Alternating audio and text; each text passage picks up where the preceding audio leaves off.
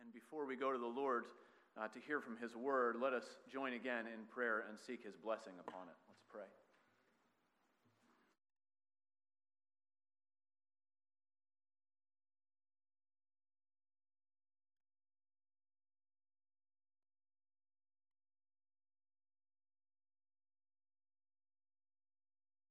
your paths, that you would lead us in your truth and teach us. O oh Lord, you are the God of our salvation, and we wait for you all the day long, and so we pray that you would lead the humble in what is right and teach the humble his way. That your secret counsel would be for those who fear you. You would make known to us your covenant love in Jesus Christ. Help us to hear of him as he declares himself to us and to his church universal, that all those would hear what the Spirit says to the churches. Help us to be attentive to this, your word, and give us hearts to believe and ears to hear, we pray. In Jesus' name, amen. Hear now God's word as we find it in Revelation, of course, Revelation chapter 3, verses 7 through 13. And the angel of the church in Philadelphia write, the words of the Holy One the true one, who has the key of David, who opens and no one will shut, who shuts and no one opens. I know your works. Behold, I have set before you an open door which no one is able to shut. I know that you have but little power, and yet you have kept my word and have not denied my name. Behold, I will make those of the synagogue of Satan who say that they are Jews and are not, but lie, behold, I will make them come and bow down before your feet, and they will learn that I have loved you. Because you have kept my word about patient endurance, I will keep you from the hour of trial that's coming upon the whole world to try those who dwell on the earth.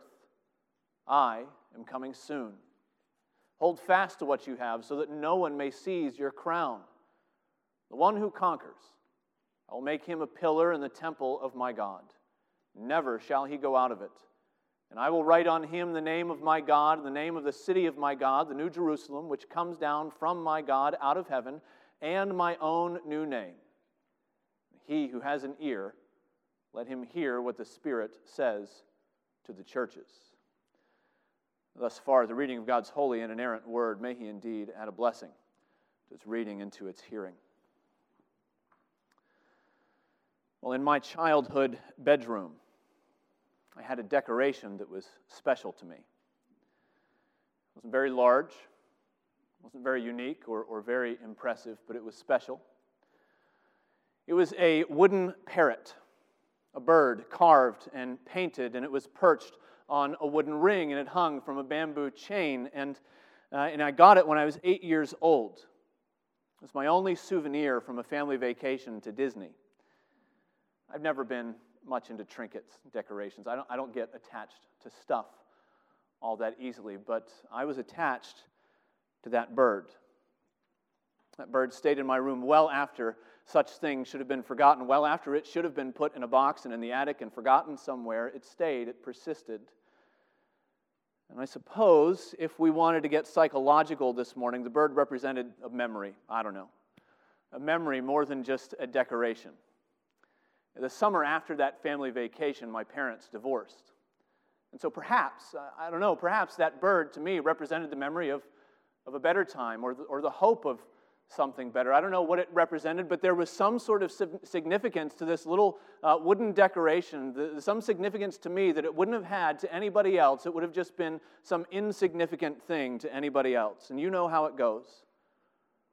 Because you've got some something somewhere in your house that is special to you, even though it's not very valuable.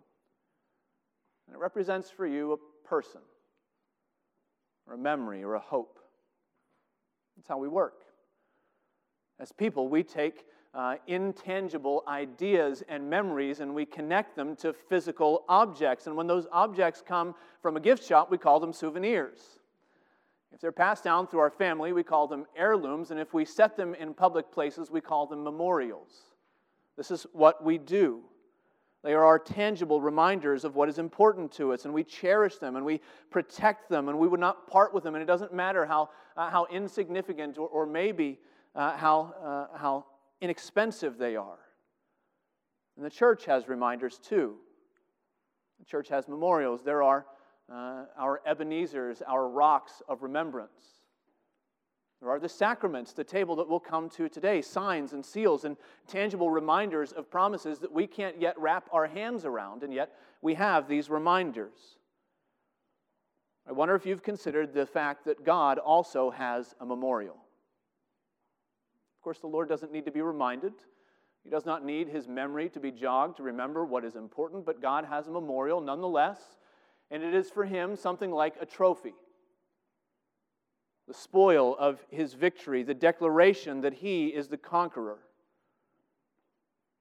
God's memorial is not large, it is not significant by the way that the world uh, would judge such things, but the Lord has put his memorial on display for everyone to see. God's memorial, his reminder, is his church, his monument to his victory. Because the church is his, because the church represents his victory, it is his permanent and protected witness in the world. And many may look at the church and say it's insignificant, it's, it's a cheap thing that we could do without, but the Lord says, I will not part with my church. The church is mine. The church declares something about who I am and what I have done. The church of Jesus Christ is Jesus' memorial. That's the message that we'll find today to Philadelphia and the message that we have here in Concord that Jesus Christ has made the church his lasting memorial. We're going to hear that as we hear the Lord speak to Philadelphia and speak to this church of, of things like permanence and protection and witness. Those, by the way, if you're taking notes, are your three points permanence and protection and witness. This show that the Lord has a memorial in the world and a memorial in eternity and it is the church of Jesus Christ. So he speaks first to Philadelphia of the permanence of his church. Now, permanence really is the heart and soul of this message. It is at the beginning and it is at the end. He starts by saying, Behold, I have set a door for you that is open and no one can shut. Here is your stance. Here is where you are with me. You are open, and my door is open to you, and no one can change that. There is the permanence that you have in my kingdom, he says. And then he ends by saying that all of my conquerors will be made pillars, pillars that never move, pillars that stay right where I am in my presence. The Lord speaks to Philadelphia and says, You have a permanence in my kingdom. And this letter, like the letter to Smyrna, is full of nothing but encouragement from the Lord. These are the two of the seven churches that receive no rebuke. They receive only the Lord's praise, only the Lord's kindness, only the Lord's uh, mercy and encouragement. And he speaks to them primarily of the permanence they have in his kingdom. Now, despite all of the praise and encouragement coming from the Lord, I bet you could imagine the anxiety almost. The church of Philadelphia, as, as this letter comes to them, as they wait to hear what the Lord has to say about them and their church.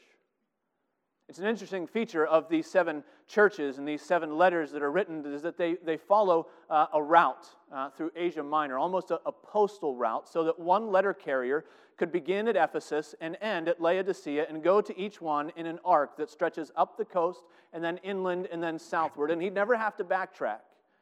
And each letter ends with the plural. Let him uh, who has an ear hear what the Spirit says to the churches, plural.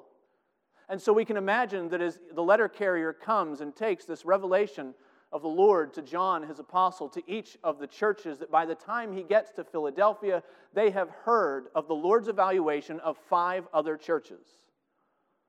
They have heard of lovelessness and of tribulation. They have heard of compromise and a dead reputation. And now the messenger says to the angel of the church in Philadelphia, Write. And doubtless the question in their hearts is what will the Lord say to us? What does the Lord see in us? How will the Lord evaluate us? I wonder, as you've heard these six now letters read if you've asked yourself the same question. What will the Lord say to his church in Concord? What would he see in us? How would he evaluate our church? And I pray that he would speak to us the way that he speaks to Philadelphia because he tells them, as he speaks of permanence, he tells them of two realities, two truths, and these truths are so intertwined that it's hard to untwist them. He begins by telling them about their works. And then he interrupts himself to tell them about his own works before he comes back to telling them about their works. And, and they're so interconnected, we cannot separate them. What does the Lord tell them? Well, first, he praises them for their faithfulness in the world. I know your works, he says. And even though you are small, even though by all worldly accounting, you're not very impressive, you're maybe not very big, you don't have any social clout, you are small, and yet you are steadfast, he says. You are permanent and immovable. You have kept my word. You have not denied my name in the culture where you live. To Philadelphia, he says, You are faithful in the world. You are witnesses who point to Jesus with hands and lives and voices that refuse to be silenced. He says, You are faithful in the world, but he interjects before he gets all the way there, and he says, I want to assure you that you have a permanence in my kingdom. That's what it means when the Lord says, I have set before you an open door and no one can shut it. If you were to turn back to the Gospel of John, in chapter 10, the Lord says, I am the door. I am the gate, the narrow passageway through which my sheep enter and come into eternal life. And look down just a little bit farther. There's another open door in Revelation in chapter 4. After this, I looked, and behold, a door standing open in heaven. What is the door the Lord has set before his church? It is a permanent place, an entryway into the throne room of God. The open door that the Lord is speaking of is the new and the living way that He has opened through His flesh and through His sacrifice for His people to come before the Lord into the Holy of Holies where He dwells. And He says, I have set this before you, my faithful church, steadfast in the world, and yet you have a permanence in my kingdom. There's a door open, and no one can shut it in your face. And these two ideas are so mixed and so intertwined that it's hard to separate. Even grammatically, the scholars go back and forth, and maybe you have a translation that differs in some of the wording here, and that's because, uh, in sort of a rare stretch in these early chapters in Revelation, the grammar is a little bit convoluted, and we try to untangle them, and we can't, and we shouldn't. That's because the most glorious thing about a church that is faithful to the Lord here and now in the world the most praiseworthy thing about a church that holds fast to the name of Jesus Christ is the way that that church becomes a visible representation of their permanence in the kingdom of God by his own power. This is what he continues to tell them. He says that your permanence is, is not of your own power. In fact, you have little power, he says at the end of verse 8. You are of little power, but he said of himself in verse 7 that I am the one who has the key of David and I open and no one shuts, and I shut and no one can open. And he's speaking about himself and the power that he has to make his people steadfast in the world and permanent in the kingdom. This is a quote, really, in, in verse 7. This is a picture from Isaiah chapter 22. In Isaiah chapter 22, the Lord was removing a man who had a high position in the kingdom. He was something like the vice regent or the cupbearer. Imagine Joseph as the second in command of Egypt, but now in Judah. There was a man named Shebna, and the Lord was saying, I am removing Shebna, and I'm going to establish Eliakim. The Lord said there, and I will put on his shoulder the key of David, and he will open, and no one will shut, and he will shut, and no one will open. And the point is that Eliakim was to be uh, the kingdom representative, the one with all of the bargaining power between the kingdom of Judah and the kingdom of Assyria. And he had the full authority of the house of David to open and to shut, to bind and to loose. And Jesus is applying this prophecy to himself. He says, I'm the ruler. I'm the one who admits to the kingdom of my God those whom I will. And if I have opened a door to you, no one can shut it. And he speaks to them of permanence, and their permanence and their stability rests in His power and authority. So perhaps He's telling us today, as He was telling the Philadelphians, Are you faithful in the Lord? Are you standing fast in the society? Are you part of a church that proclaims faithfully the gospel of Jesus Christ? Don't pat yourselves on the back, but praise the Lord who opens the door that no one can shut. This is the most wonderful thing about a faithful church. The faithful church on earth is just a picture, representation. Becomes a tangible, visible monument to God's heavenly hold on his people. Now, I bet that the believers in Philadelphia needed to hear that. Because, like a lot of the other churches that we have read and we have discovered in these last weeks, the story behind Philadelphia was a story of persecution and tribulation and hardship for the believers there. You notice that Jesus goes on in verse 9 to speak of the synagogue of Satan. Those who say that they are Jews and are not, but lie. You remember that language? We've heard it again somewhere else, and it was in Smyrna, the other church who received no rebuke from the Lord. And so it's not a stretch to imagine that the same thing was happening in Philadelphia that was happening in Smyrna. That is, that the ethnic Jews, those who prided themselves on their national heritage and yet did not believe in the Lord Jesus Christ, the ethnic Jews, were accusing the Christians accusing them of putting their faith in a false Messiah and a false Savior, and saying that whatever you have in your little Christian way, your little religion that you've invented, it's not true. And what is the standard response in the first century Jewish world to someone who follows a false Messiah? It is excommunication. It was happening already before Jesus had been crucified, before he was resurrected, the Jews had already decided that anyone who pressed that Jesus was the Christ would be put out of the synagogue. They would be removed from the life of the community. The door of the community and the synagogue would be shut in their face. And that closed door was a sign to believers in Jesus Christ coming from the Jews saying, You have no part in the people or the kingdom of God. Our door is shut to you. And Jesus says, Oh, but my door is open. Do not worry about those who threaten. Do not listen to those who accuse.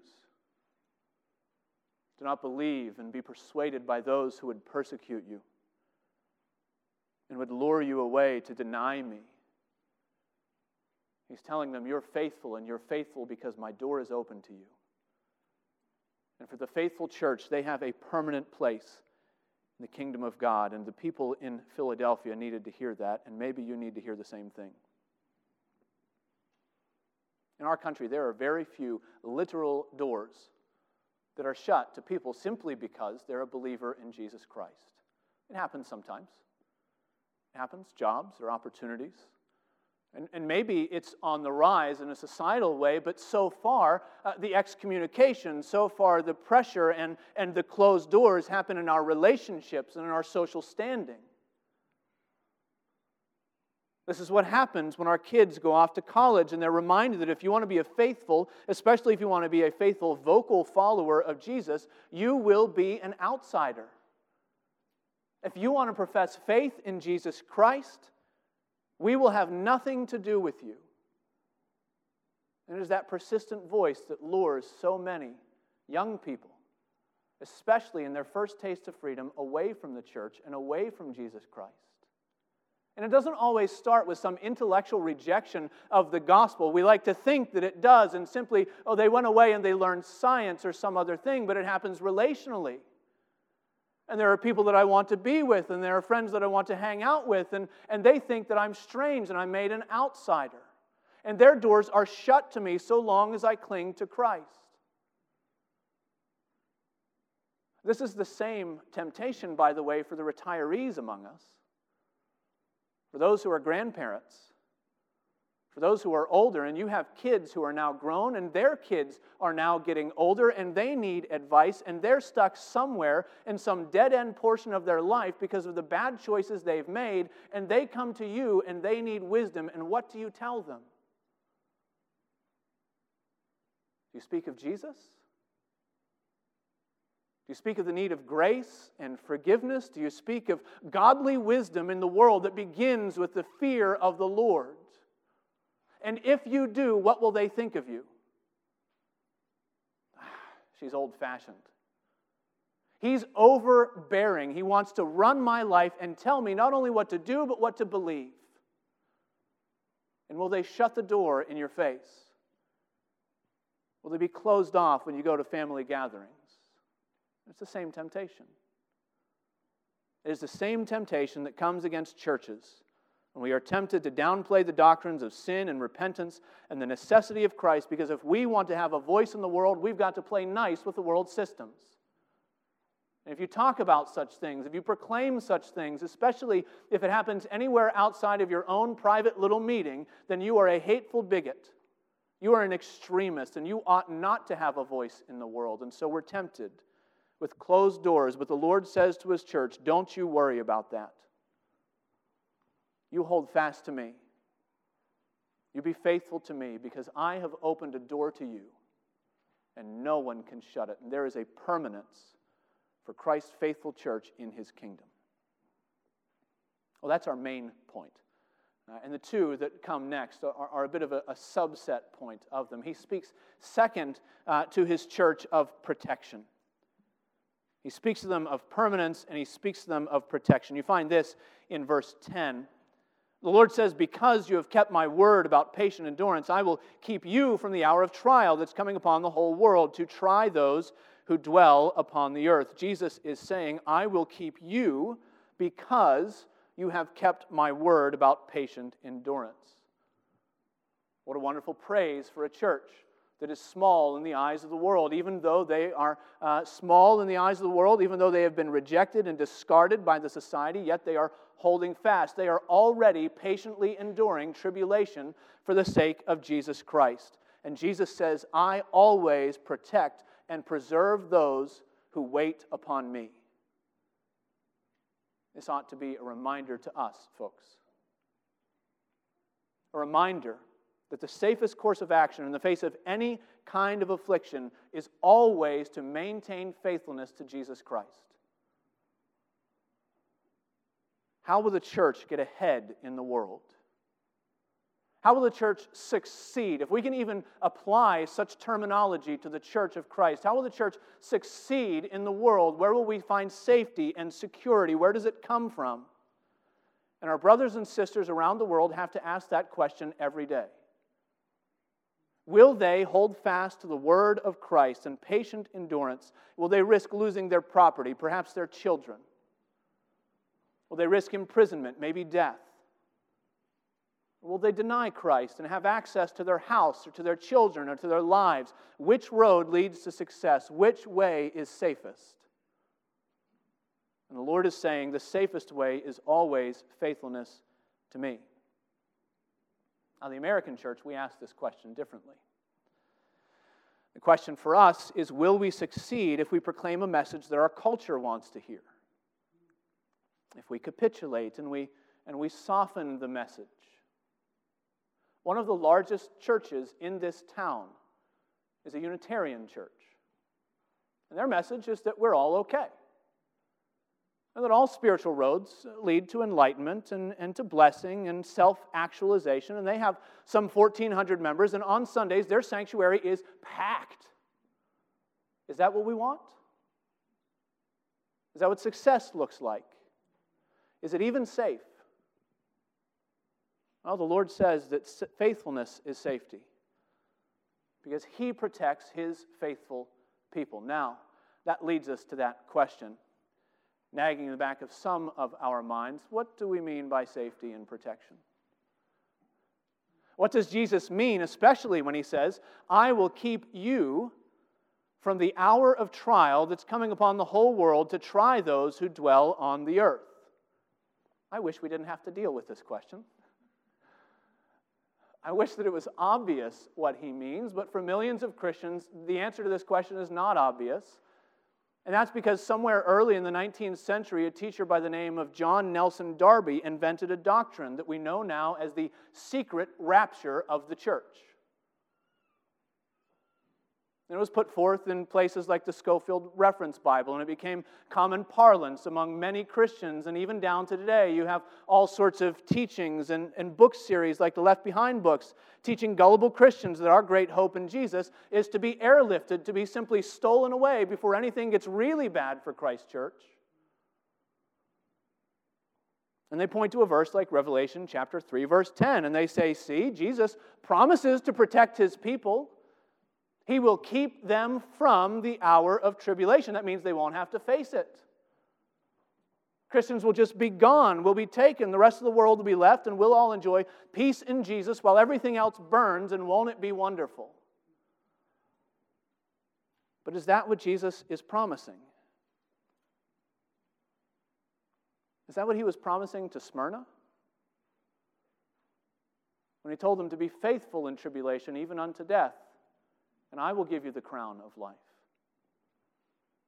Was it what Paul taught to Antioch and when he encouraged the souls of believers there and he told them that through many tribulations we must, must enter the kingdom of God?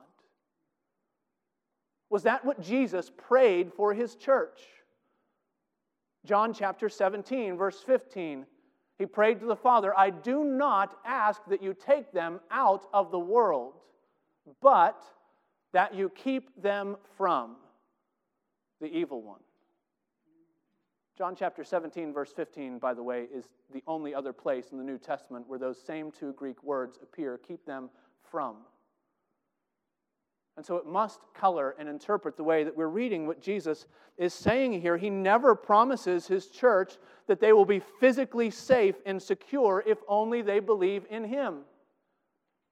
That is a watered down version of the prosperity gospel, a distinctly Western, short sighted, materialistic heresy. Now, Jesus does say that he will protect his people. He will protect those who, who cling to him, who, who are faithful to him, but it's a spiritual protection. That he will protect their faith and their souls and the salvation of his spiritual, his faithful people. He promises that he will reveal at last that their hope in Jesus does not disappoint. And so when you read Revelation chapter 3, verse 10, I hope Isaiah 43 is in the back of your mind. That when my people go through the waters, they will not be overwhelmed.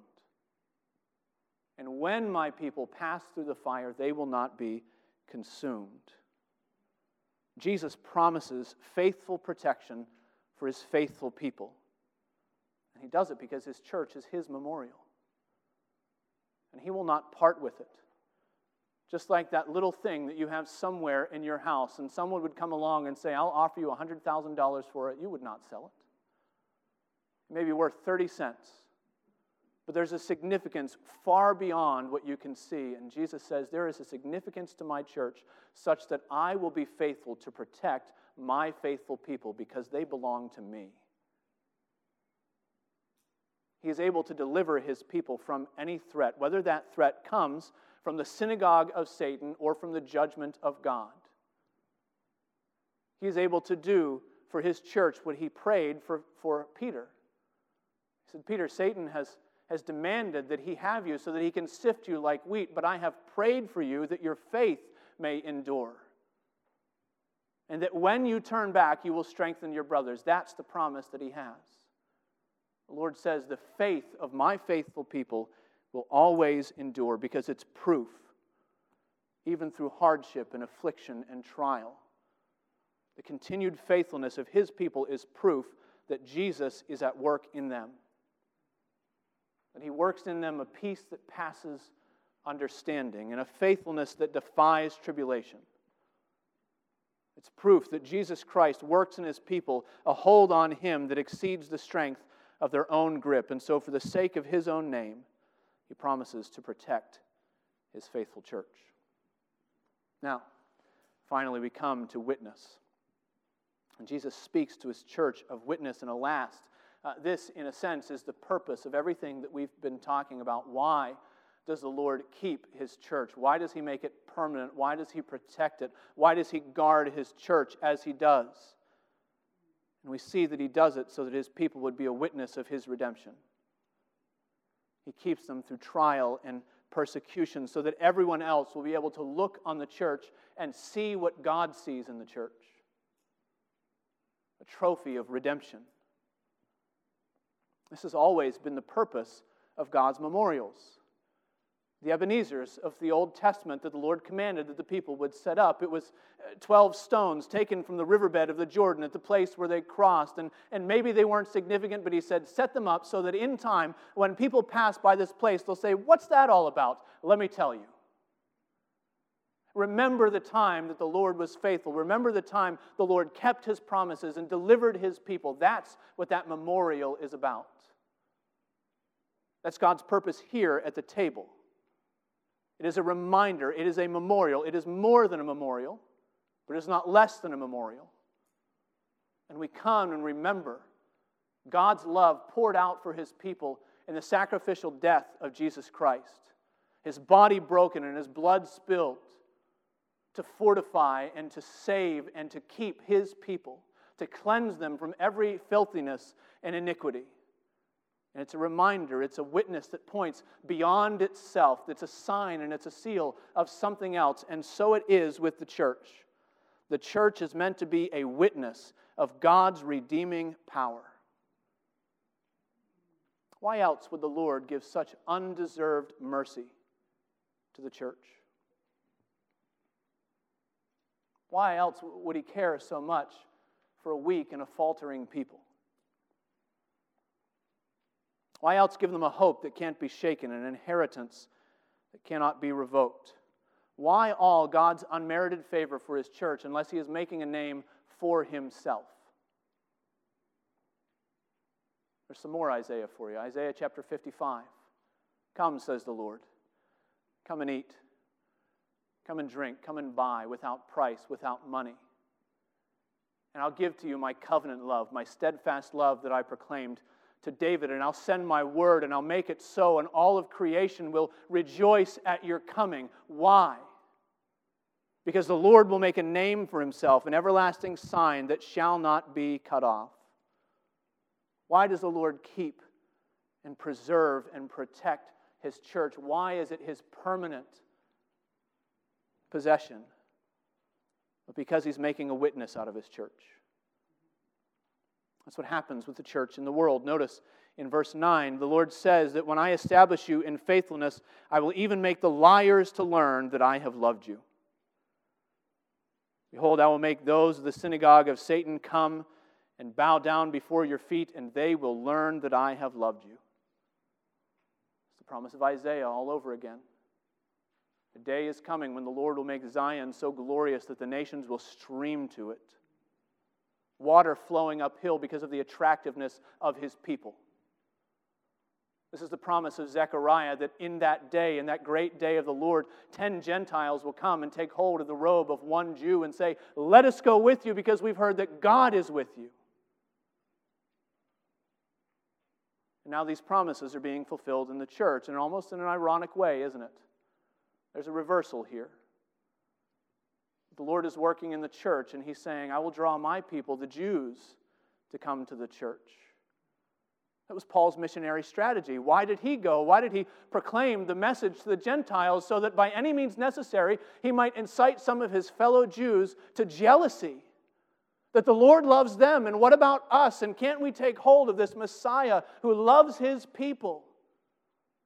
Why did he go and proclaim the message of salvation to the Gentiles? Because the message of salvation, grasped by the Gentiles, was a witness to the love of Christ that would be attractive to the world around it.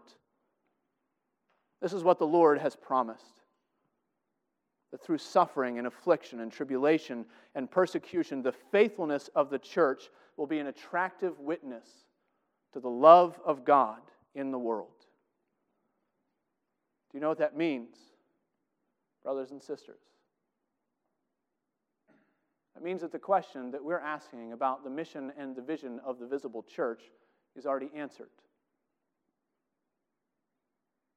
If the Lord is about witness in his church, if that is what he's after in his church. Faithful witness here as we gather.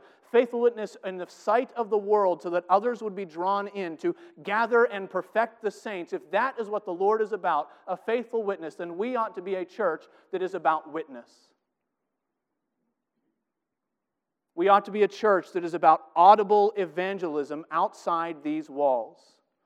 And it is our shame, it is my shame, that there is so little programmatic intentional, church wide evangelistic outreach through our ministry.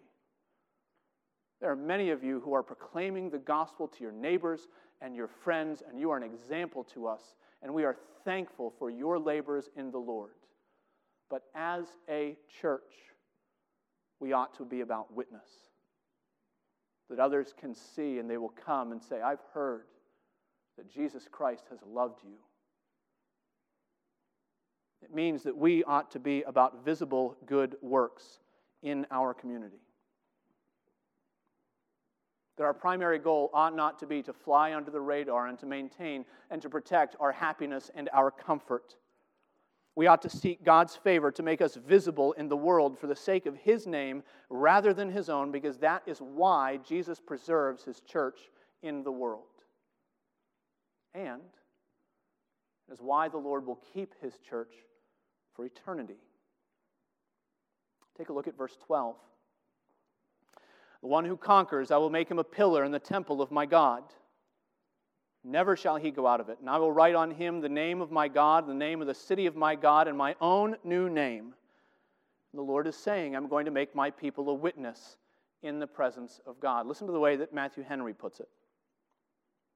He says, The Lord will make his people pillars not pillars to support the temple, because heaven needs no props such as these. But he will make them monuments of the free and powerful grace of God, monuments that shall never be defaced or removed. You see, in Roman culture, if you were an important person, especially if you were an emperor, you would erect a monument to yourself everywhere that you could on the street corners, and the public squares, especially in the temples. And, and you would have that marble pillar stood up, not to support something, but so that other people would walk by and go, wow, I wonder what that's doing there. Let me read the inscription, and, and there is the name of the emperor. I erect this in my own honor and my own glory. And here's a list of all of my achievements, and aren't you impressed? And the Lord says, This is what I'll do for my people. I will put them in the temple of my God, and they will have my name upon them. We've seen this before. The Lord says, I'll give you a new name. I will, I will change what you're about. I will change what you represent. I will give you a new identity, and your identity will be in me. And that is no small thing to be renamed by Christ. In 2014, there was an Associated Press story about a young girl in India, one of the obscure parts of India who was granted a release by the province of which she was a, a citizen, granted a release to change her name. Her name was Nakishi. And she changed it. I don't know what, what the Hindi version was, but it, it, it meant now her new name was courageous, strong. And on the same day, there was another young girl, and her name was Nakishi. And she changed her name to be beautiful. And in fact, there were 283 other young girls in this province on the same day whose name was Nakishi. Because in that culture, when a young girl is born, sometimes the first thing out of the father's mouth is Nakishi, unwanted. And that becomes her name. And in one day, 285 girls in the same province were given the opportunity what would you like to be named? How do you want to be known? How do, how do you want to be represented in the world? And they got to pick their own name, but the Lord says, I have a name for you that is better than strong. I have a name for you that is better than courageous. I have a name for you that is better than beautiful or wonderful or tiny or small or whatever you might want to be known as. My name for you is redeemed, beloved, and will stand you in the presence of my God forever, and you will bear that name as a witness to the power of my cross. This is what the Lord is telling his church in time and in eternity. He gives a permanent place to his people. He protects them. He makes them a witness. So that all the world, so that the Lord himself and all his angels will look upon these pillars standing in the presence of the Lord and say, These belong to the Lamb who has ransomed them and redeemed them, who has loved them and made them his own. This is the destiny of Christ Church to be witnesses, monuments, memorials, to make a name for the Lord on the earth and in eternity. And these are the promises the Lord makes to his faithful church. He promises that his true church has a permanent place in his kingdom, and she will be protected by his power, and she will stand as a witness forever to magnify the glory of God in the cross of Christ. And Jesus Christ has made the church his memorial. Ought we not to do the same? Please pray with me.